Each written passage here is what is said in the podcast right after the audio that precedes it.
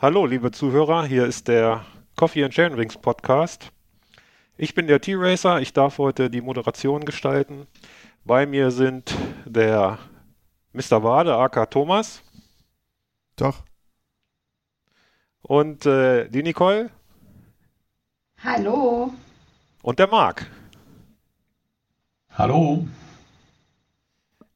Wir haben in den letzten Wochen äh, ziemlich viel erlebt.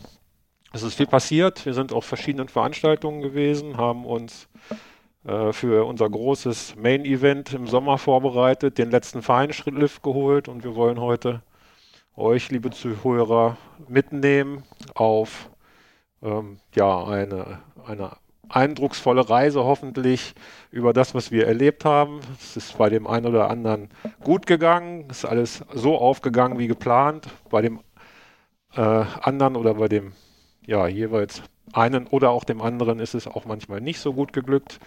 Ähm, die Generalproben sind absolviert. Wir haben noch knapp eine Woche bis zur Bike Transalp und äh, ja, wir steigen ein, würde ich sagen, mit dem Ruhrsee-Marathon. Ihr drei wart alle dabei.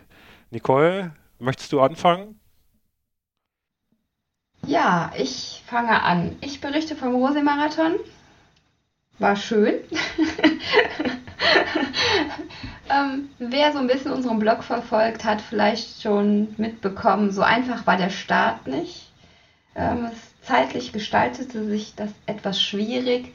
Wir hatten uns eigentlich zum Kaffeetrinken verabredet. Marco und ich waren schon am Vortag angereist, der Rest sollte folgen. Unser Zeitmanagement war nicht so gut, sodass ich gesagt habe, okay, ich fahre schon mal zur Akkreditierung und hole die Startunterlagen ab. Es hatten ja nicht alle schon Nummern zugesandt bekommen.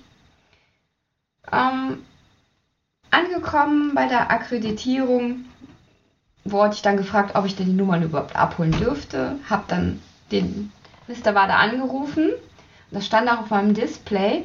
Das fand die Dame super lustig. Und dann war das kein Problem mehr, die Nummern zu bekommen. das war dann okay. Das Lachen verging mir dann, als sie meinte, ja, für mich wäre keine Nummer da. Irgendeinem Grund war ich nicht registriert. Ich weiß bis jetzt noch nicht genau warum. Und dann hieß es, ähm, ja, Nachmeldung 50 Kilometer geht nicht mehr. Es sind schon viele Nachmeldungen. Wenn müsste ich mich jetzt beeilen. Ich hatte natürlich kein Geld mit. Also wieder zurück zum Wohnmobil, Nummern abgegeben, Geld eingepackt, wieder dahin und den vorletzten Startplatz für die 50 Kilometer doch noch bekommen. Aber Puls war halt schon ziemlich weit oben. Ja, ja das wünscht man sich natürlich im Vorfeld nicht. Nee. ähm, Aber musste mich nicht mehr äh, warm fahren. Es hat ja offensichtlich dann doch noch ganz gut geklappt mit der Teilnahme. Wie ist es dir denn auf der Strecke ergangen? Ähm, es, es, war sehr heiß. Ähm, zum Glück waren die Abfahrten dann immer sehr, ähm, sehr wald, waldig bzw. schattig, so dass man da nochmal durchatmen konnte. Die Anstiege haben schon Körner gekostet, ließ sich alles sehr gut fahren. Auch der Wurzeltrail, der sich so in drei Kurven hochschlängelte, war gut zu machen. Ähm, die Strecke war gut ausgeschildert. Ich bin alles in allem echt zufrieden und gut durchgekommen. Die Teilnahme äh, war ja bei euch dreien alle, das war ja die Idee, da teilzunehmen, war ja recht kurzfristig. Aber ich weiß gar nicht, seid ihr alle das erste Mal dort gestartet, Marc? Ähm, nee, dadurch, dass das für uns ähm, der Ruhrsee, Monschau, die Ecke, ist für uns im Prinzip vor der Haustüre. Wenn wir Richtung Eifel fahren, ist so, dass auch der Ruhrsee ein Naherholungsgebiet, was man direkt ansteuert. Ähm, ich glaube, insgesamt sind wir schon vier oder sogar fünfmal da gewesen. Und ähm, es ist halt immer wieder schön ähm, es ist keine so anspruchsvolle Strecke, aber es war halt für uns jetzt in diesem Jahr speziell auch als Vorbereitung für die Transalp nochmal ganz gut, ähm, Höhenmeter zu machen, ein bisschen Wettkampfluft zu schnuppern und speziell an dem Tag ähm, auch Hitzebeständigkeit zu proben. das macht auf jeden Fall Sinn, denn äh, ich erinnere mich noch an unsere letztjährige Transalp, da waren die ein oder andere Etappe dabei, wo äh, wir ordentlich, ordentlich schwitzen mussten, ja. Thomas. Ja, das ging jetzt nicht an mich, ne? Doch, ich kann mich da auch sehr gut dran erinnern. Ich fühlte mich auch ins letzte Jahr zurückgesetzt. Äh, vor allen Dingen fühlte ich mich genau, wie wir bei der Transalp morgens schön noch so ein bisschen Schatten hatten äh, und im Schatten, wenn wir, wo wir im Schatten gesessen haben, war es angenehm. Genauso war es da und wo wir dann in den Startblock gegangen bin, war, sind, war kein Schatten mehr.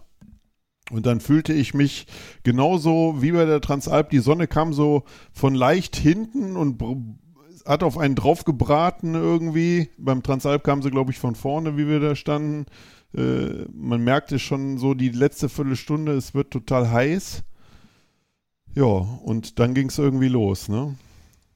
Genau. Für mich war es die erste Teilnahme äh, am Ruhrsee.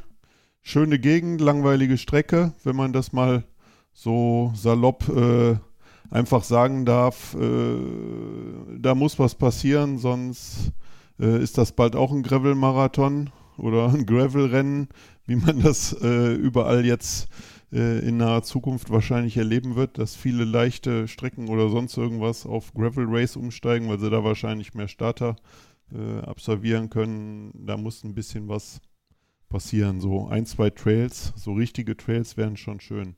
Waren ein paar schöne Stellen dabei, das hat auch Spaß gemacht. Genau, aber äh, ja, so ein bisschen, bisschen traillastiger, klein bisschen wäre schon schön.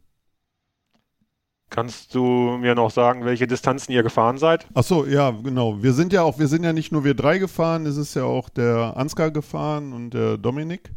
Also wir waren mit äh, fünf Leuten äh, und der Sven. Wir waren mit sechs Leuten da. Ich habe den Sven schon verdrängt. genau. Das äh, musst du vielleicht unseren Zuhörern gleich noch mal ein bisschen näher erklären, was da ja, passiert ist. Jetzt, äh Erklär mal, wer Sven ist, bitte. Also Sven ist mein Transalpartner und für uns war es äh, auch als letzte äh, so als finales äh, Zusammenfahren. Der Marathon war dazu gedacht, dass wir wirklich den als Team fahren äh, und nicht jeder auf eigene Rechnung fährt, sondern so ein bisschen aufeinander achten und dann äh, gemeinsam durchs Ziel fahren. Äh, wer den Blog gelesen hat, der weiß, dass das Team Diesel äh, nicht zusammen angekommen ist. Ne? Der Sprit war alle zwischendurch bei einem, bei einem Teil des Teams und genau. Aber alles gut. Äh, wie war das? Aus Fehlern äh, lernt man, aus schlechten Tagen lernt man und das kann für einen Transalp nur besser werden. Ja, woran hat es gelegen? Hat es an der hat es an der, an der Verpflegung gelegen also oder ich, an, tatsächlich an der Hitze einfach oder also zu schnell glaub, angegangen? Ich glaube, dass das, äh, ich glaube, dass das, ich, meine, ich kann ja nur, ich kann ja nur sagen, was, was, was Sven mir gesagt hat oder was ich vermute auch. Äh, erstmal, nee, zu schnell angegangen kann man, nee, zu schnell angegangen sind wir nicht. Wir sind, wir, also wir haben schon relativ äh, smooth angefangen. Das war jetzt nicht, dass wir da irgendwie drauf gehalten haben. Äh, und also der Fokus war wirklich zusammen durchzufahren. Und ich vermute, Sven hat einfach zu wenig getrunken und gegessen. Das, das wird der Hauptgrund gewesen sein. Genau. Und wenn man da nicht aufpasst bei dem Wetter, ne, äh, gerade was Trinken betrifft, dann kann das halt mal schnell nach hinten losgehen, wie ich aus eigener Erfahrung ja gut kenne. Ne? Äh, ja, Flüssigkeitsmanagement war bei mir auch so ein, so ein Thema. Ich habe nach der ersten Runde, das waren ungefähr 46, 48 Kilometer, ähm, zwei Flaschen leer gehabt, zwei neue aufgenommen, bin weitergefahren, habe schon gemerkt, dass ich enormen Durst hatte. Im nächsten Anstieg habe ich dann Krämpfe bekommen, also habe ich wirklich in meinem Leben noch nicht erlebt. Ich wusste nicht, was ein Muskel, wenn man ihn nicht bewegt, ähm, doch an, eigenständig an Dynamik entwickelt, wenn sich Krämpfe verändern in einem Oberschenkel. Höllenschmerzen gehabt, habe dann enorm viel getrunken und ähm, an, ich glaube, nach 60, 62 Kilometern kam nochmal eine Verpflegung. Da bin ich dann mit Dominik, äh, der auch mit Krämpfen da stand, übers Aufgeben nachgedacht habe, genauso wie ich auch. Ähm, haben wir dann kurz Pause gemacht, beratschlagt, wie wir weitermachen, haben dann zusammen beschlossen, komm, wir versuchen es äh, bis ins Ende, zu, äh, bis ins Ziel zu retten. Haben wir geschafft. Immer wieder mit Pausen dazwischen, wegen der Krämpfe, die auftraten. Ich muss für mich aber sagen, dadurch, dass ich über, übermäßig viel getrunken habe, konnte ich das wieder ein bisschen kompensieren. Ja, also ich habe auch, ich habe äh, mal so hochgerechnet, ich habe roundabout 5 äh, Liter getrunken über die Distanz. Äh, das war gut, aber ich habe auch im Ziel gemerkt, was ich sonst eigentlich nicht habe. Und äh, sagen wir mal, ich bin jetzt nicht so hart gefahren, äh, dass es durchs harte Fahren irgendwie kommt. Äh, habe ich auch da gesessen und meine Muskulatur hat sich auch so im Ziel beim Sitzen dann so ein bisschen selbstständig gemacht. Dann hast du, wenn du dich bewegt mhm. hast, fing das so an, so, so, so leicht krampfartig irgendwie im Oberschenkel sich zusammenzuziehen. Äh, das schiebe ich auch mal stark darauf zurück, dass selbst die fünf Liter dann doch nicht ausreichend waren, dass man hätte noch mehr trinken müssen. Ne? Ich äh, muss, glaube ich, aber jetzt nochmal drauf zurückkommen. Ich, vielleicht habe ich es auch vergessen, dass du die Antwort schon gegeben hast, aber welche Distanz von achso, welcher nee, Distanz sprechen wir denn jetzt? Genau, ach so, sorry, ja, genau. Also es gab ja mehrere Distanzen. Äh, die Nicole äh, ist die 50 Kilometer gefahren und mit, boah, jetzt lass mich nicht lügen, 50 Kilometer mit, mit wie viel Höhenmeter? Mit 1110 Höhenmeter, roundabout. Äh, und wir sind gefahren, also alle anderen außer Nicole sind die Langstrecke gefahren, ist hier angegeben mit 91 Kilometer und 2170 Höhenmetern. Genau, es waren zwei Runden zu absolvieren. Ja, man wusste also beim zweiten Mal, was einen erwartet, was immer gut sein kann oder auch schlecht sein kann. Das kommt immer darauf an, wie man sich gerade, wie man sich gerade fühlt. Ja, was noch dazu kam, äh, was ich seit langem oder ja, was ich wieder mal erleben durfte, äh, ist Fußbrand. Schönes Thema, Fußbrand, ne? kennen wir alle. Äh, ich glaube, das haben wir ja schon erörtert. Ich glaube, dass das teilweise zumindest mit an der Hitze gelegen hat, dass das wirklich ein Problem ist, dass die Hitze dazu nochmal das verstärkt, dass man echt Probleme kriegen kann mit dem Druck von unten auf die Füße und ja, wer das kennt, dieses Brennen an den Füßen, äh, ja, das, da machen selbst Berg, da machen selbst Abfahrten keinen Spaß mehr, die man im Stehen absolvieren möchte oder so, äh, weil man dann lieber auf dem Sattel sitzen will, anstatt die Füße zu belasten. Ne? Bei einer Distanz von über 2000 Höhenmetern mit äh, den entsprechenden Kilometern zwischen 90 und 100, wie lange ist man da unterwegs gewesen, Marc? Das sagen wir nicht. Das, das also, spielt in dem Fall keine Rolle, weil ja die Vorbereitung, okay. Charakterformung im Hinblick auf die Transalp ganz klar im Vordergrund stand. Ja, ich, ich, What möchte happens auch in Ruhrsee, gar kein, ähm, stays in Ruhrsee. So ungefähr ja. haben wir beschlossen. Wir wollen ja hier auch keinen irgendwie vorführen, sondern mir geht es einfach darum, unseren Zuhörern äh, auch darzustellen, je länger so ein Wettkampf auch dauert, äh, über vier, fünf oder gar auch an die sechs Stunden heran, je nachdem, wie so die Verhältnisse sind.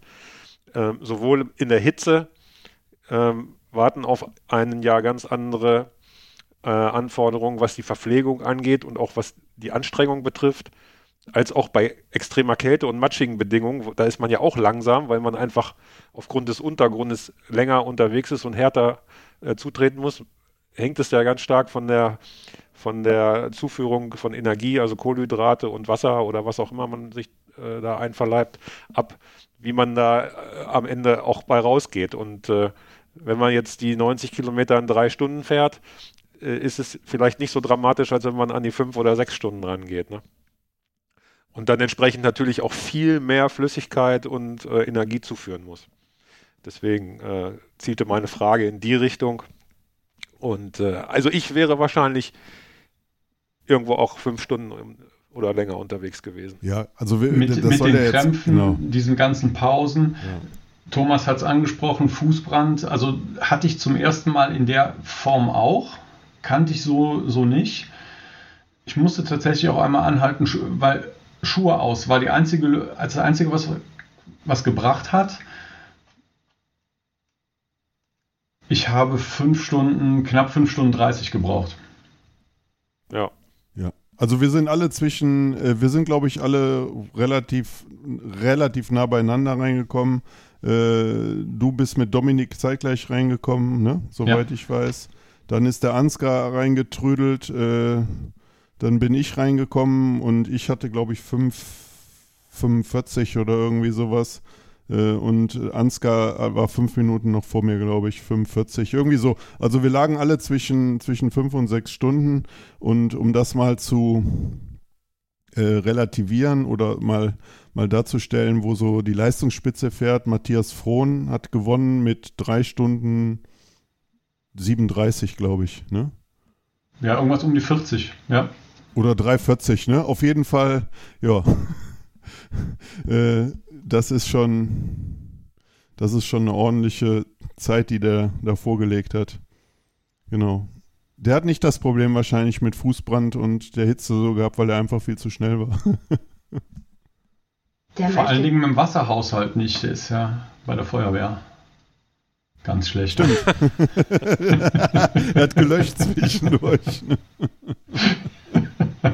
Könnt ihr denn äh, jetzt alle drei, Nicole, du auch, du bist ja jetzt äh, dann nicht die Langstrecke gefahren, sondern quasi die Halbdistanz, aber dennoch äh, spielt ja auch da die Hitze eine Rolle. Könnt äh, ihr für, also aus dieser Erfahrung etwas ableiten, was ihr euch dann bei der Transalp vielleicht helfen kann, ernährungstechnisch, Nicole? Oder hattest du da diesbezüglich überhaupt gar keine Probleme?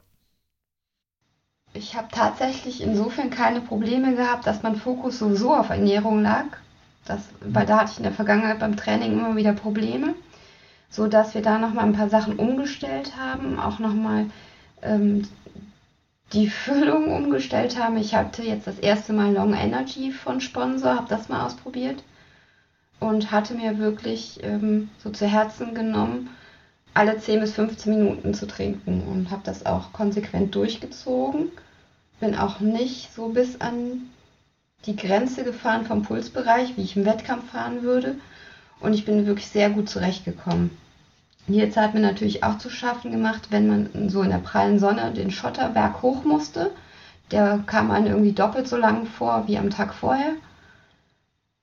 Aber alles in allem hat meine Ernährung ganz gut gepasst. Jetzt wird das sicherlich auch nicht nur der letzte körperliche Fitnesstest gewesen sein, den ihr da absolviert habt, sondern auch nochmal ein letzter Materialcheck. Gibt es da noch irgendwas zu sagen, äh, Marc, was äh, dich da vielleicht nochmal zu einer kleinen Veränderung oder äh, zu einer Anpassung äh, veranlasst hat? Das, die Frage spielt dem Mr. Wade jetzt in die Karten. Der hat mich nämlich für verrückt erklärt, dass ich nicht mit meinem Transalbrad gefahren bin. Ich habe das ähm, tatsächlich nicht genutzt, weil ich mir der, in der Woche vorher auch ähm, das, das Hinterrad kaputt gefahren habe. Da war meine Speiche gebrochen. Habe ich selber nicht zeitlich, also ich traue mir das nicht zu, das zu reparieren, deswegen hatte ich es weggebracht. Rad war nicht so in dem Zustand, wie ich sowieso gefahren hätte. Dann habe ich gesagt, komm, fährst du mit dem Hardtail. Weil, und da wird der Thomas, äh, Mr. Wade mir sicherlich recht geben, von der Streckencharakteristik her nicht unbedingt eine Fully-Strecke, oder? Weil du sagtest ja eben schon, Trailanteil total gering. Es ist eine anspruchsvollere Gravel-Strecke. Würde man jetzt so im heutigen Sprachjargon sagen. Also bist du nicht das äh, Transalp-Rad gefahren, sondern Nein. das Ausweichrad, okay. Thomas, du bist aber das Fully gefahren. Genau. Ich bin das Fully gefahren, ja. Ja, ja. ja da gibt's aber, nee, alles gut. Ich muss, ich muss nichts mehr optimieren. Nicole ist auch Fully gefahren? Ich bin auch Fully gefahren, genau. Ähm, für mich war nochmal spannend, ich hatte ja die Victoria-Reifen, hinten auch den Mescal drauf. Den bin ich dann auch ähm, letzte Woche gefahren, als es noch ein bisschen matschig und rutschiger war. Und da habe ich mich eher unsicher gefühlt. Da hatte ich so das Gefühl, ähm, wir sind noch nicht so ganz Freunde. Jetzt war es natürlich letztes Wochenende trocken, aber ich hatte auch noch mal ein bisschen den Luftdruck ähm, angepasst, habe also nochmal Luft aus dem Reifen gelassen und hatte dann überhaupt keine Probleme, sodass der Reifen doch mit zur Transalp darf. Ich war schon dabei, ihn auszusortieren. Ja, ähm, ich bin den ja auch gefahren. Ihr erinnert euch an äh, meine, die Vorkommnisse beim BEMC und ich habe jetzt aber tatsächlich auch gewechselt. Und ich werde bei der Transalp den äh, Wolfpack Cross vorne fahren und den Wolfpack Race hinten, weil ich festgestellt habe, nach dem BEMC hier zu Hause bei Feuchtigkeit im Wald hier waren die Metzkites äh, überfordert für, mein, für meine Ansprüche, für meinen Fahrstil. Und äh, okay. deswegen habe ich nochmal gechanged. Aber, aber wir können ja davon ausgehen, dass es beim Transalp kein schlechtes Wetter gibt, sondern nur Sonnenschein. und, und, wir müssen ja nochmal, also du hast ja jetzt nur die halbe Wahrheit gesagt, ne, über, über die Vitorias, Thomas. Du hast ja auch die Light-Version gefahren, im Gegensatz zu uns. Ja, das stimmt, aber die, ich glaube, die Gummimischung und die Pro, das Profil ist ja dasselbe, nur die Seitenwand ist ja, nicht ja, so das fest. Ist das Gleiche. Ne? Ja. Genau. Die, die ja. Pannen, Pannensicherheit ist eine andere. Ja. Genau, aber genau, das, jetzt können wir ja, jetzt hast du ja eigentlich diesen, also einen schönen Übergang gemacht, ne? Zu, zu deinen Erlebnissen äh, mit den Reifen. Dann kommen wir jetzt mal dazu. Äh, der Ralf und du, ihr habt ja noch mal nicht wie wir nur so, so einen äh, ömmeligen Tagesmarathon gefahren. Ihr habt es euch nochmal gegeben, ihr seid äh, vier Tage zur Alpentour-Trophy gefahren. Und ja, da gibt es, glaube ich, äh, der eine oder andere wird es vielleicht im Blog gelesen haben, äh, interessante Ereignisse, die du nochmal vielleicht äh, in der Stimme live hier erzählen könntest. Fangen wir doch mal an mit Etappe 1. Ja, vielleicht erstmal vorab ein paar Worte, was die Alpentrophy überhaupt ist. Äh, es ist ein Etappenrennen über vier Tage in der Steiermark, in Schladming in Österreich. Äh, 23. Auflage tatsächlich dieses Jahr schon. Äh, ist auch ein UCI dotiertes Rennen, entsprechend hohes Niveau und ja, erste Etappe, genau. Mein persönliches Waterloo, einer der schlimmsten Radtage, die ich jemals auf dem Mountainbike erlebt habe obwohl es eigentlich im Vorfeld sich alles total gut ange, angefangen hat, ähm, habe ich schon beim Frühstück festgestellt, dass mit mir was nicht stimmt. Und äh, das Frühstück wollte dann auch kaum drin bleiben beim morgendlichen Toilettengang. Und äh, ich habe mir aber da ehrlich gesagt noch gar nichts bei gedacht gehabt. Äh, bin dann mit Ralf und seinen, seinen Kumpanen zum äh, also der kannte dann natürlich wieder von diesen Klassementfahrern etliche. Wir sind dann zum Start gerollt und da musste ich dann schon einmal wieder schlucken, weil jetzt mir Oberkante Unterlippe stand und dann habe ich also eine Dreiviertelstunde mit dem Startblock gestanden. Viel zu früh eigentlich äh, und wusste nicht, soll ich starten oder nicht? Was machst du hier eigentlich? Der Magen grummelte und der Darm war aktiv und ja, alles ganz komisch. Aber wir sind gestartet, es wurde ein sehr heißer Tag, es wurde ein sehr langer Tag. Und ähm, die ersten 1000 Höhenmeter habe ich auch noch ganz gut wegdrücken können. Bis zum hohen Dachstein äh, zur Türwandhütte und ab da habe ich dann von der Sabine nochmal Verpflegung erhalten und dann ging es in einen langen Downhill und der war vom, von der Strecke her ziemlich cool, anspruchsvoll, trailig, steil, äh, aber da wollte das Essen dann auch schon wieder raus. Und dann hat es mir schon gegraut vor dem nächsten längeren Anstieg, der dann auch kam. Im Tal war es dann auch inzwischen unerträglich heiß. Zum Glück waren die Anstiege zu der Zeit dann noch im, äh, im Schatten gelegen.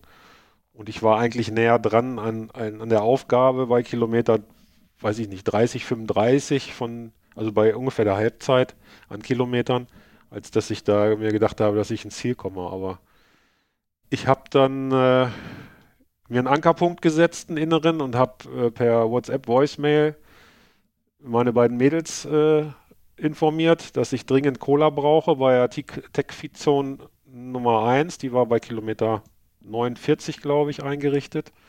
Und die haben dann beide auf mich gewartet mit, einem, mit einer Flasche Cola. Meine Hoffnung war, dass sich durch die Cola mein Magen beruhigt und dann habe ich da auch eine kurze Pause gemacht, habe da fünf Minuten mich auf den Boden gesetzt und habe äh, Schuhe auch ausgezogen, weil ich auch Fußbrand hatte, wie verrückt. Die beiden haben mich betreut.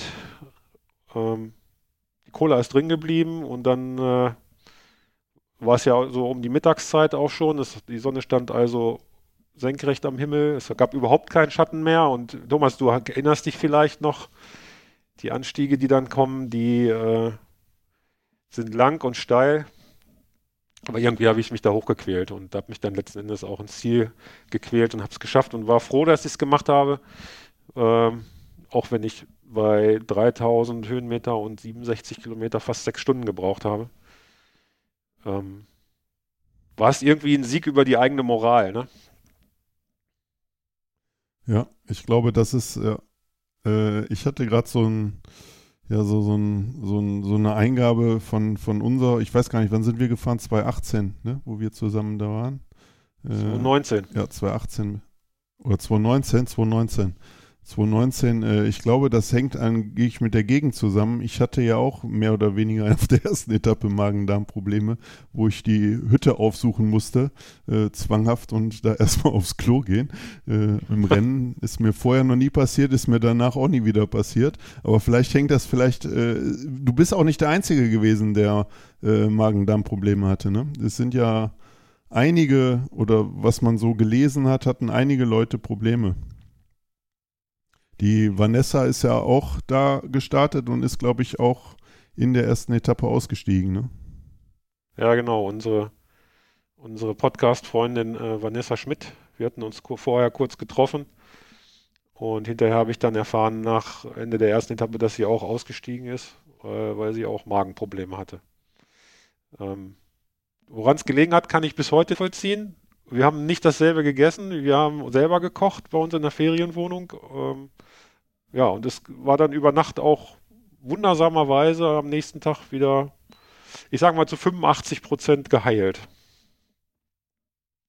So dass ich also die zweite Etappe, die bei deutlich kühleren Temperaturen gestartet ist, dann äh, mit einem etwas besseren Gefühl starten konnte. Und ja, die ist, äh, die war, wie lang war die denn? 60 Kilometer und 2700 Höhenmeter oder die so? Die zweite Etappe 55, genau. Ja, 55 Kilometer, 2700 Höhenmeter. Klingt erstmal jetzt nicht so, puh, das ist eine Hammer-Etappe, aber wenn man sich die Anstiege anguckt auf 55 Kilometer äh, und wenn man die Gegend so ein bisschen kennt, das ist schon, ist schon ein Brett. Ja, das also, war der Tag der langen zwei Anstiege, Tage ne? hintereinander. Ja. Genau. Ja. Aber das war der beste Tag für mich. Also da war der Körper hat funktioniert, die Beine waren von der ersten Sekunde nach dem Start bis ins Ziel immer gut.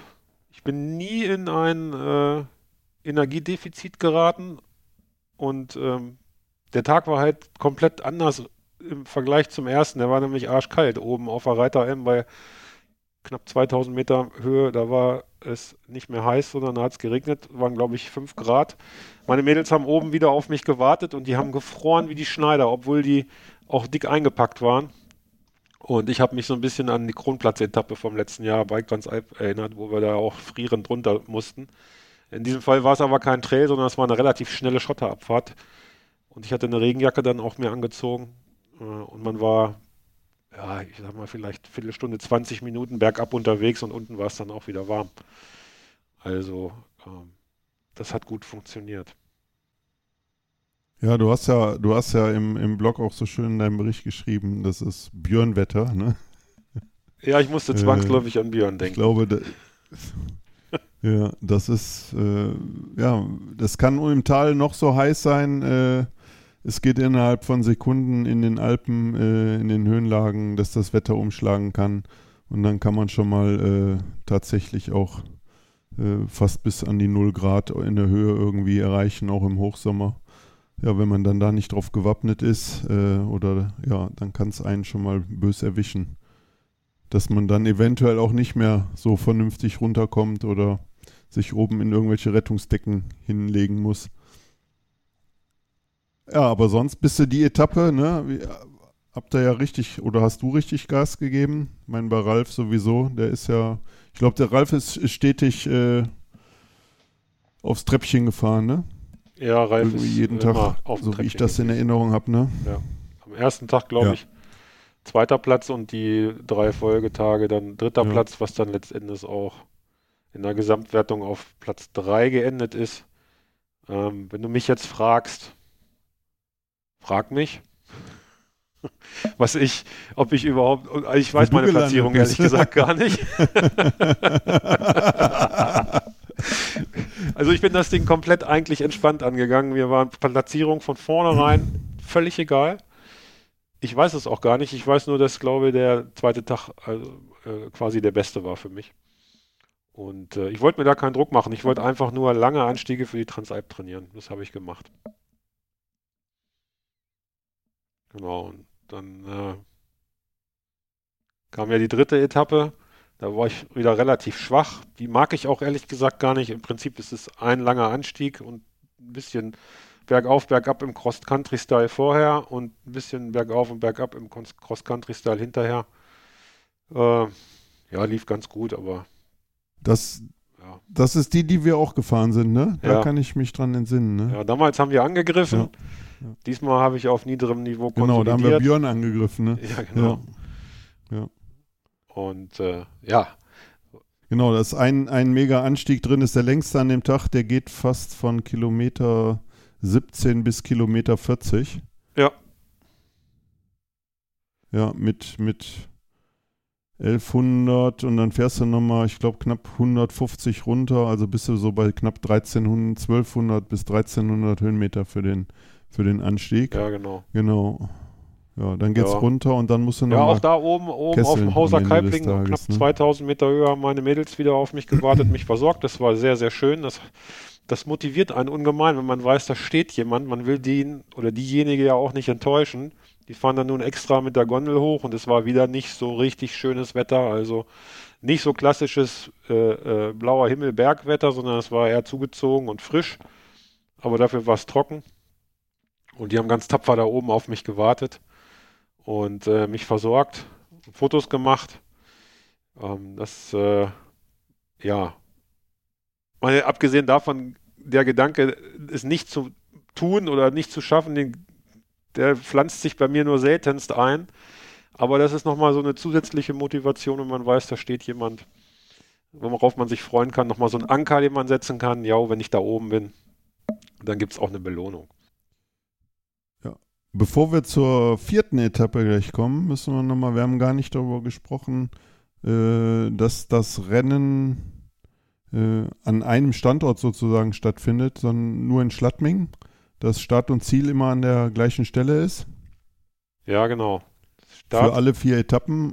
Das hat halt den großen Charme, dass man nicht äh, umziehen muss, wie wir es jetzt beim Transalp müssen. Das macht vieles einfacher äh, beim Etappenrennen.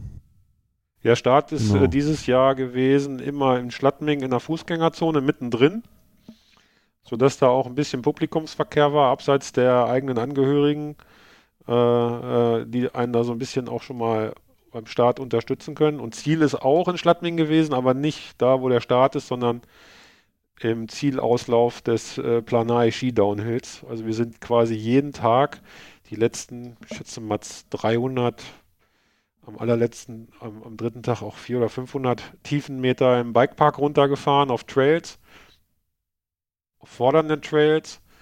Das hat immer riesen Spaß gemacht. Ne? Und dann war unten im Planei-Stadion Ziel. Mit einer kleinen Expo, also das war ganz charmant alles äh, äh, vorbereitet da von den Veranstaltern. Also das war nicht da, wo wir 2019 dann gefahren, gestartet, äh, also ins Ziel gekommen sind, oder war das die gleiche Stelle? Hm, 2019 sind wir ja da bei dem Tagungszentrum gestartet, immer et- äh, außerhalb der City, sage ich mal. Ne? Genau. Aber gel gelandet sind wir dann an irgendeiner äh, Bahnstation. Ja, genau, das, genau, ne? das ist Planei, Planei äh, Talstation, genau. Okay. Ja, ja. Okay. Also, das, also dadurch, dass Ja, jetzt es, kommen wir mal zur Etappe 4, ne? dadurch, dass es ein zentraler Ja, Standort sorry. ist, äh, kann man auch gut seine Familie mitnehmen, ne? weil die haben keinen Stress mit Reisetätigkeit. Also das hat schon Spaß gemacht. Und Schladming ist insgesamt familienfreundlich, kinderfreundlich. Also wer da mal überlegt, sowas mitzumachen, das Rennen ist schön. Es ist äh, vom preislichen her auch angemessen für das, was geboten wird. Ähm, Und äh, die, die Familie kann sich da den ganzen Tag auch dann beschäftigen, dass man kein schlechtes Gewissen haben muss, dass man fünf, sechs Stunden auf dem Rad sitzt. Ne? Ja, also nächstes Jahr alle anmelden mit Familie. Jetzt kommen wir aber mal zu einem, einem Punkt, was das Rennen, was äh, das Rennen auch noch so ein bisschen besonders macht. Die Etappe 4, das scheint jedes Jahr zu sein. Zumindest ist es auch so gewesen, wo ich gefahren bin. Thomas, was ist das? Ja. 10, 12 Kilometer Einzelzeit fahren mit 1200 Höhenmetern auf die Planei hoch. Äh, Start auch wieder auf dem Hauptplatz in der Fußgängerzone. Ziel oben, Bergstation Planei im Hopsiland. Das ist da so ein Kinder, Kinderpark äh, an so einer, an der Schafalm. Ganz, ganz schön. Ähm, ja. Durchschnittlich 10 Prozent, manchmal ein bisschen flacher, manchmal sacksteil und hinten raus kaum, kaum, dass die Kurbel zu treten ist. Ähm, für normal, für normale Menschen wie uns. Ähm, da muss man schon am vierten Tag wirklich nochmal richtig draufdrücken, damit man da nicht äh, rückwärts den Berg runterrollt. Vor allen Dingen ist der Modus so, dass die, die Langsamen im Klassement, also es wird von hinten gestartet, die Langsamen zuerst und dann einzeln alle 30 Sekunden. Und du willst natürlich von dem, der hinter dir ist, der ja eigentlich der Schnellere ist, weil er ja im Klassement vor dir ist, ja auch nicht überholt werden. Und du willst schon gar nicht von der Elite dann überholt werden, die da ja, weiß ich nicht, knapp unter einer Stunde brauchen für diesen Anstieg. Ähm, so dass du schon über deine Verhältnisse losfährst, ne? Und äh, ja, ich bin überholt worden. Ich habe auch ein paar überholt. Das hat Spaß gemacht, das motiviert und äh, ja, es tut aber auch einfach nur weh. Und oben raus gehen die Körner sowas von fliegen, das könnt ihr euch, das kann man sich gar nicht vorstellen. Das, äh, wenn man es nicht selber gemacht hat, die letzten 100 Höhenmeter sind einfach nur abartig.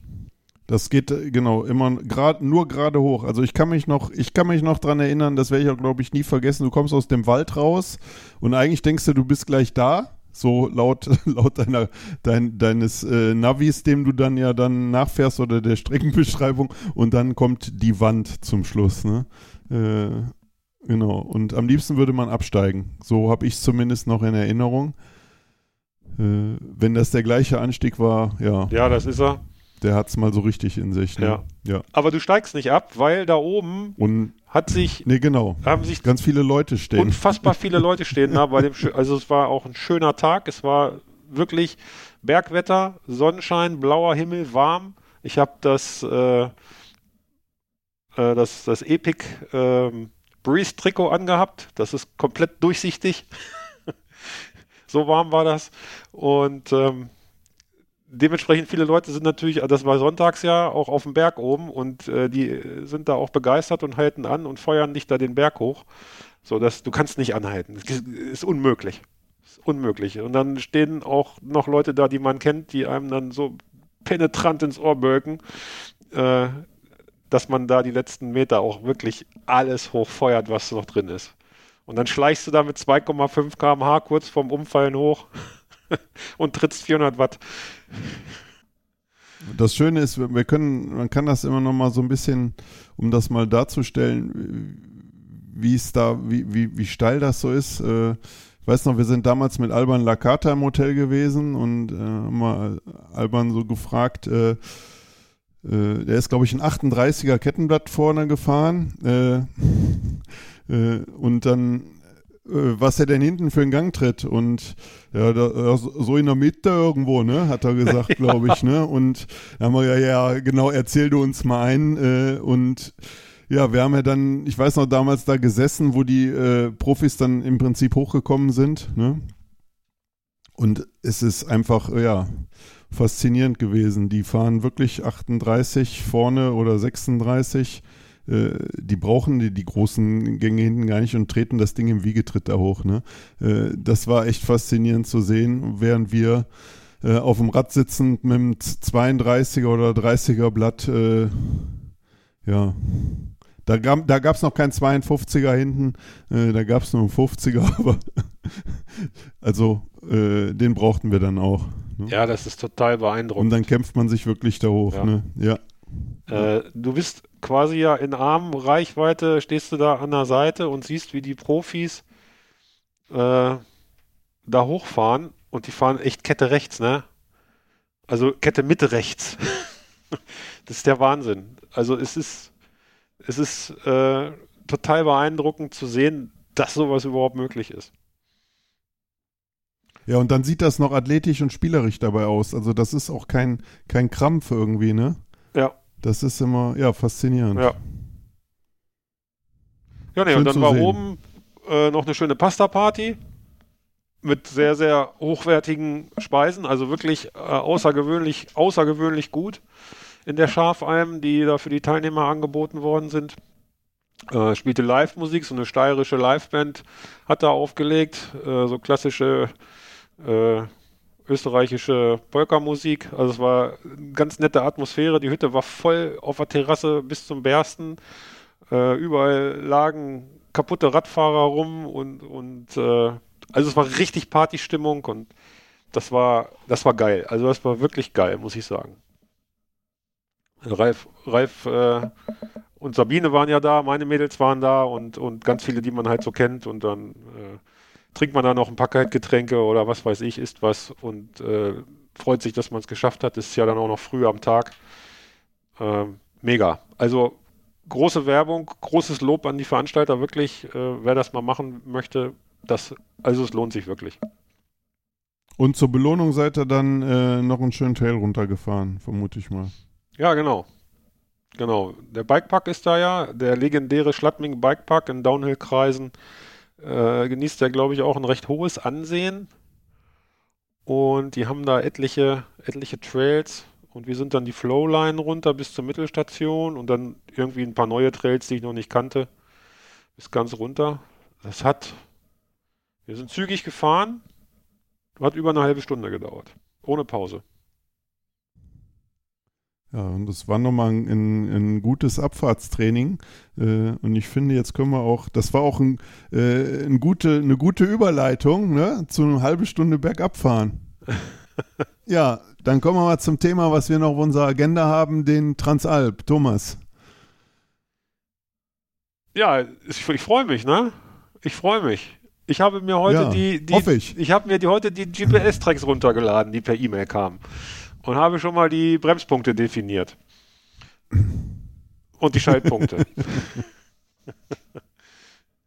Und ich habe schon mal überlegt, wo wir unsere teaminterne Verpflegung installieren können. Da gibt es ein paar neuralgische Punkte, wo wir äh, eure Tochter, Marc und Nicole und meine Eltern postieren Genau. könnten mit unserer großen Beach-Flag und äh, möglicher Verpflegung. Und das sieht alles echt gut aus. Nein, also ja, ich glaube, wir sind alle jetzt, Supi. alle brennen, ne?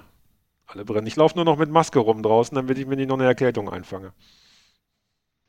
Ja, das Bei dem Gedanken habe ich mich oder haben wir uns tatsächlich jetzt in den letzten Tagen auch häufig erwischt, äh, bloß gesund bleiben. Ganz wichtig, ich meine, es ist für uns ja die, die, die erste Teilnahme auch äh, bei der Transalp. Äh, Vorfreude steigt, der Respekt auch. Doch, so langsam steigt die Nervosität, zumindest bei mir, definitiv. Ich habe auch tatsächlich nochmal auf ein kleineres Kettenblatt umgestellt, fällt mir ein. Ja, da gab es ja im Vorfeld ein wenig Probleme. Erzähl mal, was war da los? Probleme inwiefern? Technischer Art. Den Wagen in adäquater Zeit hochzukommen. Ja, irgendwie ging es nicht. Ich weiß auch nicht, was da los war. Meine Beine und ich waren uns nicht einig. Da fehlte irgendwie ein Gang. Ja, nee, da, darauf wollte ich gar nicht hinaus. Äh, du hast jetzt einen Du meinst 28er das montiert. Training, ne? Genau. Genau, und das wollte erst so nicht so richtig, habe ich, hab ich mitbekommen. Ach ja. Das stimmt, das Werkzeug dafür fehlte. Okay. Und das gibt es zurzeit auch gar nicht. Dann hatten wir heute das Glück, mein Mann war so lieb und ist zum, zur Werkstatt unseres Vertrauens gefahren. Und die hatten das Werkzeug. Und jetzt ist das Kettenblatt dran. Ja, Ich werde es morgen Test fahren. Und dann wird nochmal Fahrrad sauber gemacht und dann geht es langsam aber sicher, nicht nur gedanklich Richtung Nauders, sondern am Donnerstag fahren wir. Ne? Ja. Ähm, vielleicht äh, noch eine ne Frage, die die Zuhörer auch interessieren mag. Ähm, jetzt ist, wir nehmen jetzt auf, es ist Freitag. Sonntag in einer Woche geht die Transalp los.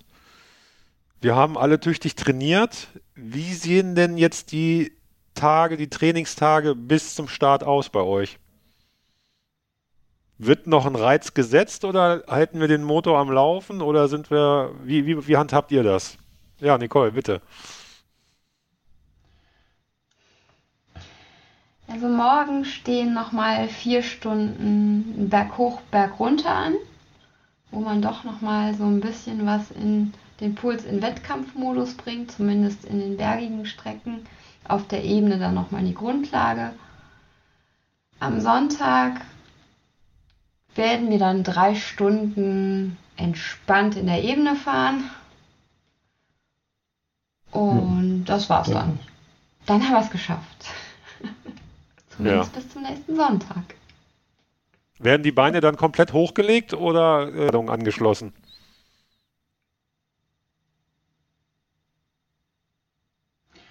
Komplett hochgelegt nicht. Wir versuchen es einmal im Mr. Wade nachzutun und ähm, ein bisschen mehr zu dehnen und äh, bisschen Mobi, bisschen Blackroll. Ich bin ja so ein Dehnmuffel, muss ich zugeben. Und ähm, ich habe mir halt vorgenommen, ähm, das nächste Woche dann mal ein bisschen konsequenter zu machen. Ich habe es in den letzten Wochen auch schon ein bisschen besser hinbekommen, Ja, das aber da ist noch Luft nach oben. Mit dem, mit dem Dänenmuffel. Aber da ist der Thomas, der hat eine, der hat eine äh, Frau zu Hause, die ihn dazu anstachelt, die ihm auch immer Anleitungen gibt, ne? Du bist da regelmäßig am Start. Ich bin da regelmäßig am Start, aber äh, mit der Anleitung von zu Hause. Also ich habe eine Frau, die das theoretisch machen könnte.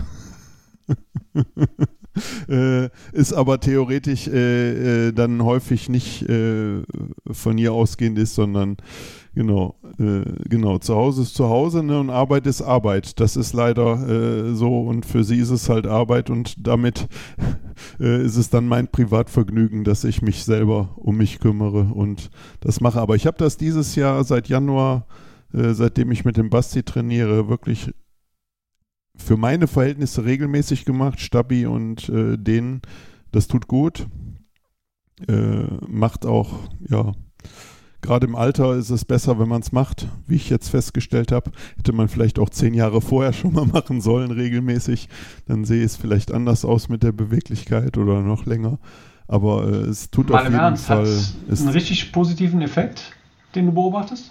Ja, ja, absolut. Absolut. Also ich habe weniger Probleme beim Radfahren. Ich habe weniger Rückenschmerzen. Also ich habe genau, also nicht nur beim Radfahren, im, im gesamten Alltag ist das, ist die Problematik einfach weniger. Wenn man einen sitzenden Job hat oder sowas, ne, ist das halt wirklich gut und man muss sich da auch nicht zu viel vornehmen. Es reicht auch, wenn man es regelmäßig, also die, die, oder die Wichtigkeit oder das, was wichtig ist, liegt einfach in der Regelmäßigkeit und dann lieber eine Viertelstunde nur oder mal eine halbe Stunde. Äh, das lieber dann jeden Tag oder jeden zweiten Tag hat man, glaube ich, mehr von, als wenn man dann meint, ja, jetzt muss ich mal anderthalb Stunden machen und dann mache ich es wieder drei Wochen nicht, weil es zeitlich einfach nicht reinpasst. Ja, das ist ein Ding, was, was wirklich gut ist. Äh, bei mir steht auch noch Training an. Ich habe heute nochmal äh, drei Stunden gefahren. Also das heißt, an diesem Freitag, wo wir aufnehmen, äh, Sonntag steht bei mir, äh, morgen kann ich nicht aus familiären Gründen. Morgen ist dann trainingsfrei und Sonntag habe ich nochmal eine sechs Stunden Einheit äh, im Grundlagenbereich, aber mit Anstiegen auch draufstehen. Ja, und dann wird ab Montag nur noch äh, ja, locker und kurz vorher gibt es nochmal irgendwie eine Aktivierung oder so. Also viel wird dann nächste Woche nicht mehr Ja. passieren. Also zu dem Thema Stretching, den, äh, das sehe ich genauso wie du, Thomas. Und um dich zu motivieren, Marc, ich bin äh, da genauso gepolt wie du. Das macht mir überhaupt keine Freude. Aber es tut unglaublich gut. Ähm, bei mir ist es so, seitdem mir der, der Nimbus der Unbesiegbarkeit genommen worden ist, 2009 durch einen Bandscheibenvorfall, der konservativ behandelt worden ist. Und seitdem quasi, äh, wie bei Siegfried von den Nibelungen, mein was hatte der auf dem Rücken, nachdem er im Drachenblut gebadet hat? Ein Lorbeerblatt war es nicht. Jedenfalls war er da ja verletzlich. Ich, das ist also quasi meine Achillesferse. Äh, und ich mache das jetzt auch dieses Jahr regelmäßig, das Stretching. Und toi, toi, toi, Bezug nehmend auf die Alpentrophy, auch bei den langen Tagen und den steilsten Anstiegen habe ich keine Verspannung im Rücken gehabt und keinerlei Schmerzen. Das hat mich selbst überrascht und ich hoffe, dass ich das mitnehmen kann äh, zur Transalp. Und ich führe das auch darauf zurück durch die, auf die, äh, auf die Dehnung und die Stretchung, gerade so im hinteren äh, Oberscheus, unterer Rücken. Wie lange dehnt ihr immer so? Ich mache je nachdem, also mindestens eine Viertelstunde, manchmal auch eine halbe Minuten, Stunde. 20 Minuten. Ich äh, glaube, ja. dass es wichtig ist, ähm, dass man die Streckung okay. lange hält. Also jetzt nicht im Sinne von Yoga-Übungen, aber man sollte dann schon mal so eine Dehnung eine Minute lang aufrechterhalten, damit sich die Strukturen auch ähm, entsprechend lösen und längen können, weil wenn du es kürzer machst, hat der, der Muskel ist immer der Gegenspieler und der zieht immer dagegen. Und den musst du erstmal über den Zeitraum überwinden. Und dann lenkt sich auch irgendwie die Faszie oder die Sehne oder ich weiß es nicht, ich bin da nicht so bewandert, aber so in der Art habe ich das mal irgendwo vor kurzem erst in einem Podcast gehört. Und ähm, ja, wenn man so eine Minute vorgebeugt irgendwie dann versucht, mit den Fingerspitzen an die Zehenspitzen zu kommen, was ja bei mir nie gelungen ist, in meinem ganzen Leben noch nicht und auch heute nicht gelingt, dann merkst du aber schon, dass sich hinten im Oberschenkel und im Gluteus was tut. Und wie Thomas? häufig macht ihr das? Thomas täglich. Ja, du bist ja, schon häufig, du machst das schon täglich. oft, ne? Also ich habe auch Tage dazwischen, okay. wo ich äh, also mal gar Ziel nichts mache. Äh, das, das Ziel ist äh, wirklich in, in kurzen Einheiten das täglich zu machen und abhängig davon natürlich was, immer äh, die Länge oder die Dauer oder die Art, was ich, was ich für ein Stretching mache. Also ich mache viele Sachen äh, dank, sagen wir mal, des World Wide Web gibt es wirklich viele gute Anleitungen, auch äh, Kurzvideos, äh, wo, wo Elemente vermittelt werden. Ich mache das äh, unterschiedlich, ich mache so, so, so Yoga-Elemente mit teilweise, so Stretching aus dem Yoga raus. Äh, und dann aber auch das, was Thomas eben sagte, äh, wirklich, wenn es nach harten Einheiten wirklich aber auch mal äh, die Oberschenkel, Vorderseiten, Rückseiten, die Waden, wirklich mit so zwei Minuten äh, den Einheiten pro, pro Bein sozusagen, dass wirklich ein langer, äh, ein langer Dehneffekt auf die statische, auf die Muskulatur äh, einwirkt. Und dann merkt man richtig, wie die, äh, wie die Spannung auch rausgeht. Aber das mache ich meistens nach, ja, nach härteren Einheiten wo die Muskulatur auch gefordert war. Und dann, was ich noch zusätzlich immer wieder mache, ist Black Roll. Genau, da gibt es ja auch unterschiedliche Ansätze. Äh, es gibt welche, die sagen, man fängt unten an, die Füße, rollt dann über die Waden ganz, ganz langsam äh, praktisch die Muskulatur aus, nur in eine Richtung. Andere sagen oder machen, dass man äh, mehrfach darüber rollt. Ich mische das immer mal äh, manchmal mache ich das in diese, dass ich nur, dass ich nur einmal langsam drüber rolle oder halt wirklich auch dann meinetwegen 20, 30 Sekunden äh, pro Partie irgendwie langsam da drauf rolle, vorwärts und rückwärts. Ja, also das tut auf jeden Fall gut und also ich habe bisher nichts Negatives feststellen können, dass ich es mache. Aber es ist halt ein Problem, äh, nach wie vor ist es ein Problem, man muss sich trotzdem motivieren. Mir macht es auch nicht immer Spaß, auch wenn man weiß, dass es einem gut tut. Der innere Schweinehund. Der innere Schweinehund, genau. Vor allen Dingen, wenn man dann, wenn man viermal drei, vier. keine Yoga-Haltung. Der innere Schweinehund, nee. Nein. Vor allem, Der wenn du drei, vier, fünf Mal die Woche mit dem Rad f- trainierst oder so, dann das zusätzlich noch reinpacken, ist immer schwierig. Aber die Zeit ist immer da. Also um zu dehnen und, und wenn es nur eine Viertelstunde ist, es kann keiner Ja. sagen, die Zeit ist nicht da, ne? Ach so, genau, wir haben noch Trans, Transalp. Was ist denn unser wichtigster Fokus? Da habe ich letztens, da habe ich auch mit meinem Teampartner nochmal drüber diskutiert. Es gibt eigentlich nur, sagen wir mal, ein Ziel für die. Transalp, äh, nach sieben Tagen in Riva zu stehen, ne? Den See sehen. Genau, genau. Und dem sollte dann in der Woche alles Genau. untergeordnet Ich, sein. ich dass weiß das ja auch schon, was ne? passiert, wenn irgendwann nach dem zweiten, dritten oder vierten Tag irgendwas aussetzt bei mir und ich wieder nach dem Start komplett losstrahle, um dann ganz fürchterlich einzugehen, weil irgendwie irgendwelche Rennsynapsen im Kopf nicht richtig geschaltet sind. Nein, aber oberstes Ziel wird sein, äh, mit dem Team erstmal eine gute Zeit zu haben und dann aufrecht sitzend im Sattel, stolz, gemeinsam, hoffentlich alle gemeinsam, alle 14 über die Ziellinie zu fahren. Und ohne Blessuren kann ich nur sagen, weil das am letzten Tag braucht man nicht. Auch wenn das schöne Fotos gibt im, im Nachgang, äh, äh,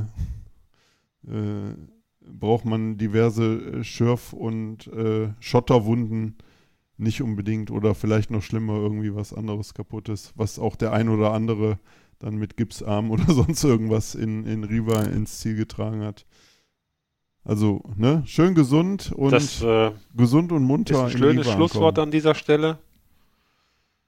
Ähm, ich danke euch dreien für das äh, gehaltvolle Gespräch und äh, an die Zuhörer gewandt. Wenn euch unser Podcast gefällt, dann freuen wir uns, wenn ihr uns auf den einschlägigen Podcast-Portalen ein Like gebt. Und äh, wir verabschieden uns an dieser Stelle äh, aus dem heutigen Podcast und äh, hören uns sicherlich von der Transalp, spätestens nach der Transalp, mit frischen Eindrücken, mit äh, ganz großen, überbordenden Emotionen, auch dann, wenn sich alles schon ein wenig gesetzt hat, hier nochmal wieder. Macht's gut und bis zum nächsten Mal. Tschüss.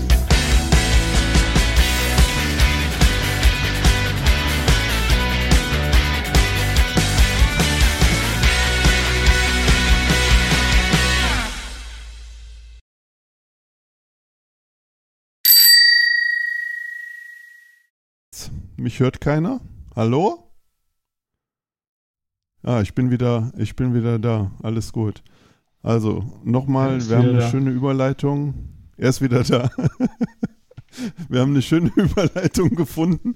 Äh, halbe Stunde bergab fahren. Äh,